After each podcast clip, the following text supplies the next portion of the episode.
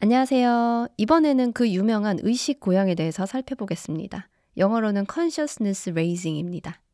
지금까지 입력 강화, 입력 홍수, 그리고 텍스트 강화를 다루었는데요. 제가 분류하기를 형태 초점 교수와 연계해서 정리하긴 했지만 앞서 언급한 교수 기법들을 무조건적으로 형태 초점 교수의 하위 분류화하는 것은 올바르지 않습니다.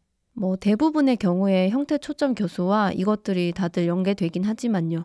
우선 형태 초점 교수라는 것의 등장 배경을 아셔야 하겠죠. 기존에 제시된 언어 교수법들, 그러니까 형태 중심이든 의미 중심이든 단일한 언어 교수법으로는 L2를 유창하게 구사할 수 없다는 것을 인정하게 된 학자들이 언어를 의미 중심으로 가르쳐야 한다는 것에 동의하면서도 형태도 중요하다 이런 입장이 반영된 것이 바로 형태 초점인 거는 아시죠? 그리고 형태 초점이라 해도 형태를 중심으로 가르치는 것이 아니라 의미가 중심이 되되 형태는 넌지시 습득하도록 다시 말하면 명시적으로 이 문법은 이거다 하고 가르치는 게 아니므로 그 넌지시 제시하는 방법도 여러 가지가 있겠죠. 그래서 제2언어 교수법 중에서도 이해 가능한 입력에 초점을 둔 입력 강화 이것의 여러 기법들을 우리가 알고 있는 형태 초점 교수법에 적용한 것입니다. 학습자들이 이걸 습득했는지 아닌지 확인할 방법에는 뭐 여전히 한계가 있지만요. 우선 입력하는 자료 혹은 정보에 있어서 교사가 재량껏 결정하고 통제할 수 있는 부분이 많기 때문에 입력 강화의 여러 기법들이 형태 초점 교수와 매우 자주 연계되는 것은 사실입니다. 아무튼 입력 강화는 문법뿐만 아니라 어휘, 발음 이런 것들을 가르칠 때도 충분히 여러 가지 기법을 콜라보해서 사용될 수 있습니다. 그러니까 제가 단순화의 오류를 무릅쓰고 부제를 저리 정하긴 하였지만 반드시 핵심적인 내용이 무엇인지는 잘 잡고 지나가셔야 한다는 걸 미리 알려드리면서 이번의 주제인 의식 고양에 대해서 이야기해 보겠습니다.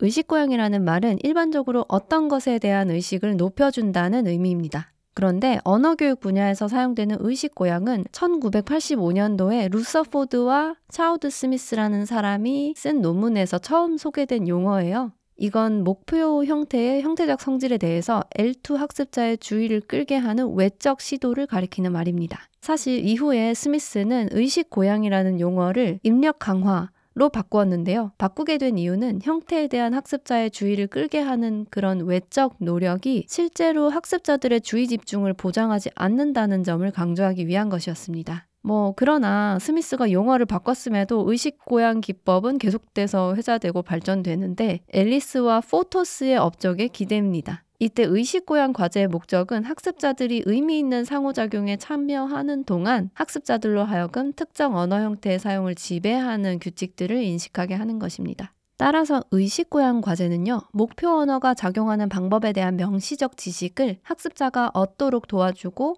학습자들이 의미를 협상하도록 합니다. 의식고양 과제는 학습자가 특정 문법 구조의 작용 방법에 대한 명시적 지식을 가짐으로써 이어지는 의사소통적 입력에서 그 형태를 주목하는 데 도움을 얻을 수 있고요. 상호작용이 언어 습득에 필수적이라는 이론적 전제에 바탕을 둡니다. 의식고양 과제에서는 학생들은 L2에 대한 명시적 정보를 받지 않는데요. 대신에 학생들은 입력을 가지고 상호적인 과제를 수행하는 동안 스스로 그 규칙을 발견해야 합니다. 1997년에 쓴 앨리스의 논문에서는 이런 내용이 있습니다.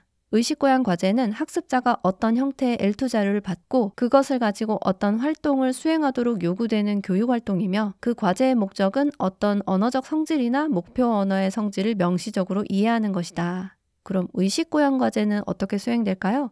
의식 고양 과제의 이론적 근거는요, 일단 특정한 문법 형태에 대한 의식이 고양되면 학습자들은 이어지는 의사소통 입력에서 그것을 더 잘 알아차릴 수 있게 되고 결국에 이 자질을 습득하게 된다는 것입니다.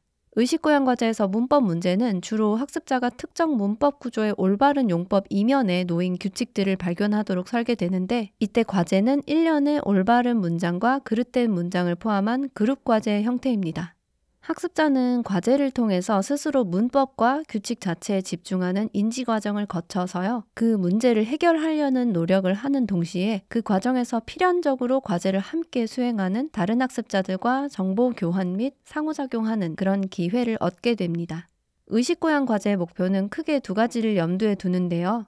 첫 번째는 목표어의 문법 항목에 대한 명시적 지식을 얻도록 하는 거고, 두 번째는 학습자에게 정보 교환을 수반하는 목표어에 대한 상호작용의 기회를 제공하는 것입니다. 여기서 짚고 넘어가야 할 것이 있는데요. 의식 고양 과제라는 것이 여타 다른 입력 강화 과제 혹은 형태 초점 과제와 또렷하게 다른 점이 있습니다. 첫째로 과제의 내용이 문법 그 자체라는 겁니다. 달리 말하면 의식 고양 과제의 주제는 항상 문법이라는 말이죠. 그리고 둘째로 의식고양 과제는 학습자들에게 실제로 목표 구조를 만들어내길 요구하지 않습니다. 학습자들이 상호작용하는 동안에 분명히 그 구조를 만들 수 있게 될 것도 맞지만 의식고양 과제의 궁극적인 목표는 형태에 관심을 기울이게 하는 것입니다.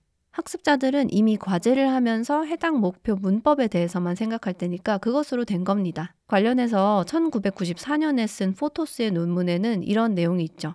문법 의식 고양 과제는 목표 구조를 바로 사용하는 능력을 개발하는 것이 목표가 아니다. 오히려 학습자가 문법 자질에 관심을 가지도록 하는 시도이다. 그렇게 함으로써 문법 자질에 대한 학습자의 의식을 고양시키고 의사소통 입력에서 그 자질들을 쉽게 알아차리게 한다. 자, 이제 구체적인 의식고양 과제 예시를 좀 들어드릴게요. 설명만 들어서는 의식고양 과제에 대해서 또렷하게 윤곽이 잡히지 않으실 것 같아서요. 가령 우리가 영어의 부정관사 A하고 on을 의식고양 과제로 교수한다고 합시다.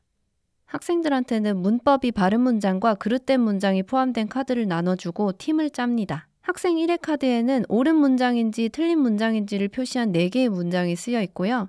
학생 2회 카드에도 똑같은 형식을 한 다른 4문장이 쓰여 있고요. 문장 개수는 더 늘릴 수 있지만 저는 설명을 좀 용이하게 하려고 좀 줄였습니다. 이를테면 이렇게 할 수 있을 거예요. 학생 1회 카드에는 이렇게 쓰여 있어요. 1. 오름 There's an apple on the table. 1. 그름 There is a apple on the table. 2. 오름 An elephant is crossing the street. 2. 그름 A elephant is crossing the street. 그 다음으로는 그 카드를 받은 학생들은 각자의 파트너에게 문장을 보여주지 않고 필요한 만큼 여러 번 읽어만 줍니다. 그리고 옳은 문장과 틀린 문장을 참고해서 어떤 형태의 부정관사가 사용되어야 하는지를 함께 논의를 해서 팀원 중 한 사람이 발표를 하는 과제를 제시하죠. 학습자들은 문법 과제 수행 시에 팀원 간의 의견 일치를 위해서 또 필연적으로 의사소통 과정을 겪어야 하죠. 이 때문에 과제는 여전히 의사소통을 하는 동안 형태에 집중하는 형태에 속합니다. 그리고 의식고양 과제는요, 의사소통의 주제가 문법이기 때문에 필요하다면 학생들에게 메타 언어적 용어를 허용합니다. 문법 용어를 허용한다는 말입니다. 그렇지만 아무리 좋은 의식고양 과제라고 하더라도 모든 문법 항목에 적용할 수는 없을 것 같은데요. 우선 앞서 말씀드렸던 부정관사 A와 on 같이 특별한 문법 설명이 없어도 올바른 문장과 틀린 문장을 대조가 가능하고 또 분명한 규칙이 있는 것들이 의식고양 과제가 적용되기에 가장 적합합니다. 한국어 교육에서는 문어체 종결어미인 다에 대해서 의식 고양 과제 개발을 한 케이스가 있는데 이것도 틀린 것과 옳은 문장의 대조가 가능하고 비교적 규칙이 분명한 문법 항목에 해당하기 때문에 적합합니다.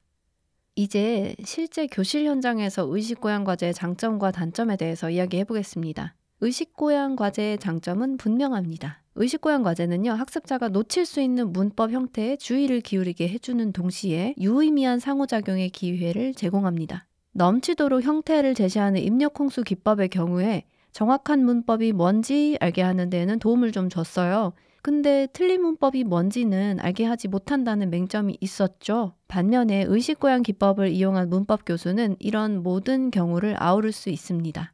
그리고 교사가 주도해서 문법을 설명하는 것이 아니라 학습자가 주도적으로 문법을 발견하고 설명해야 하기 때문에 학습자 스스로 찾은 명시적 문법 지식을 습득할 수 있는 기회를 얻을 수 있습니다.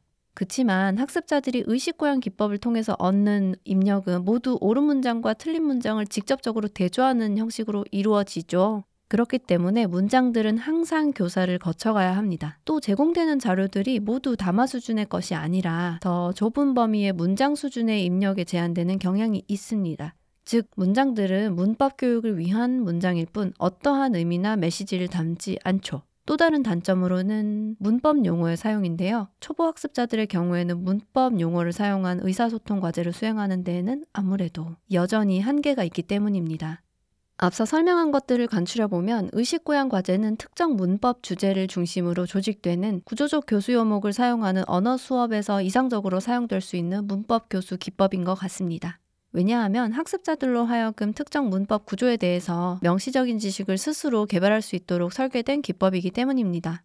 그치만 칭찬하기나 불평하기 같은 언어의 기능적인 면을 중심으로 조직된 기능적 교수 요목의 수업에서도 얼마든지 통합될 수 있는데요. 예를 들어서 특정 기능 수행을 위한 특정한 문법 항목에 대해 학습자가 좀 이해가 어렵다 할 때, 그럴 때는 해당 문법을 중심으로 하는 의식 고양 과제를 제시해서 학습자에게 도움을 줄 수도 있습니다. 이상 여기까지가 의식 고양 과제였습니다. 의식고양 과제는 잘만 이용한다면 정말 유용할 것 같은데요. 가령 PPP 모형이 지배적인 대학기관의 한국어 어학당 수업에서 새로운 목표 문법을 제시하기 전에 도입 부분에 의식 고양 과제를 제시하는 방안이 있겠죠. 그 후에 본 수업에서 교사의 말로 문법에 대한 명시적인 설명까지 더하고 의미 중심의 의사소통까지 짬뽕한다면 아주 다채로운 한국어 교실이 될 것 같습니다.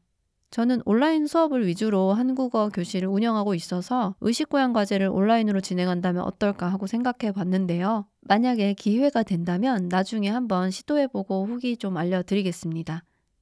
오늘은 여기까지 하겠습니다. 안녕.